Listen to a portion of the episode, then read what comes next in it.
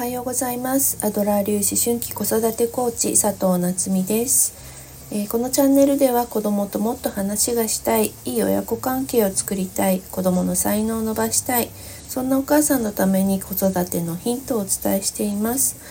あとはね、えーと、お母さんたちが毎日ご機嫌に過ごせる方法なんかもお伝えしています、えー、今日は2024年2月のえーと、16日金曜日ですね。はい。えー、っとね、うん、なんか本当にあっという間に1週間過ぎちゃうんだよなっていう感じなんですけど、はい。えー、っと今日はね、えっと友達とあの日帰りでちょっと新幹線に乗って静岡の美術館まで行こうなんて話をしています。はい。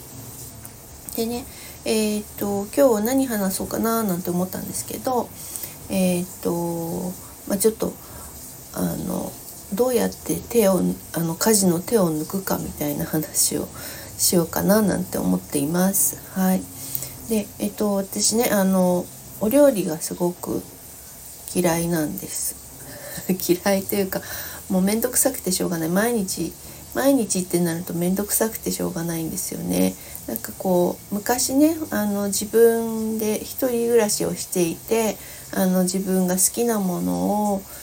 あの作って食べればいいっていう時はねそそんなにまあ苦じゃなかったんですけどやっぱりねあの、まあ、子供ができて結婚して子供ができてでうんなんかちょっと栄養とかも考えなきゃいけないなとかねあの子供がこれが好きこれが嫌いとか言うなとかね。ってなってた時にですねもうなんか本当に料理すっごい面倒くさい嫌だ嫌だって思うようになってしまってはいなのでえっとまあ私の手抜き術というかうんっていうのをちょっとお伝えしてみようかなと思いました。で私あのスーパー行くのも嫌いなんですよね。うん、でスーパースーパー行くとさ結構あの時間取られるじゃないですか。ねまあ近所のスーパーちょこっと行くのもね行って帰行って買い物して帰ってでまあなんだかんだ言って1時間は取られちゃうしでなんかこうねお腹空いて行ったりとかするとちょっといらないもの買っちゃったりとかしてでうちあの車がないので徒歩なので、ね、重たいの持って帰ったりとかねまあ自転車で行ったりすることもあるけれどもね。まあでもなんかこう、うん、スーパー行く時間ってすごい私としてはまあ無駄だなと思っちゃうわけですよね。なので、えーとまあ、週1回、えー、パルシステムを頼んでいるんですね。うん、でまあドンと届いてで、まあ、その中でやりくりしながら足りなくなったら近く本当にもう近場の、えー、マイバスケットとかでちょいちょい買い物をするみたいなね、えー、仕事帰りにちょこっと寄るみたいなそんなことをやっています。でえっ、ー、とまあ食事もね私あの何が食事作るの何が嫌かなって思った時にうんと献立を考えるのとあとねあの野菜を刻むのがすごい面倒くさいなって思ったんですよね。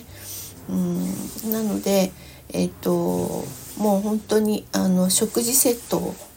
買っています。はい、もうあのレシピが出来上がっていてであのそれでもう野菜も切ってあってで炒めてとかにあの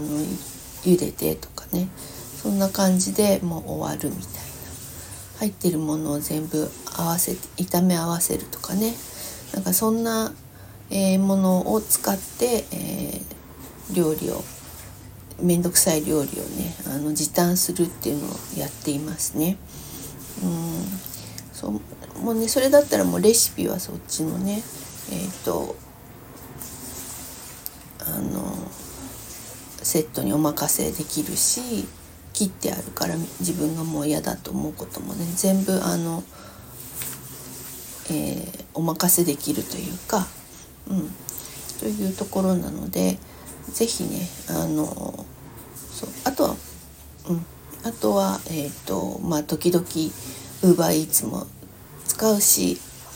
えー、なんだろうなお惣菜買って帰るっていうのもあるしお弁当買って帰るっていうのもあります。はい。もうだからねえーと、自分がもうちょっとねえー、めんどくさいなとか、うん、なんかやらなきゃいけないことでも負担になるなって思って、まあ、それをねなんかやんなきゃいけないことで、えーと、もう自分が笑顔になれないとかねっていう時はもうどんどんどんどん手を抜いたらいいなと思います。家事なんて特にね、えー、どれだけ手を抜くかなってだけあのことかなと思っているので、うん、あのぜひねあの自分がもう嫌だなって思ったことって、ま、どこがそれのどこが嫌なのかなっていうのをねちょっと分析してみてで今のやり方じゃない方法で何かこう、えー、自分の負担を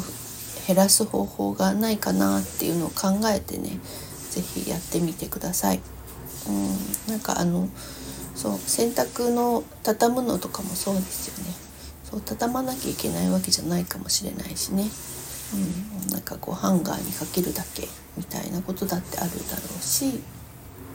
もう本当に家族別にカゴに放り込んだら OK ぐらいなそのもうカゴの中から自分であの洋服取ってきてちょうだいみたいなねそそんな方法だっていいしね。そうなんかもうあの家事をちゃんとやらなきゃみたいなちゃ、ね、なんかそれができなくてイライラするぐらいだったらもうどんどん家事なんかは手を抜いてで家族と笑顔でいられるようにするといいんじゃないかななんて私は個人的に思って、えー、どんどん手抜きをしております。はい、というお話でございました。はい、え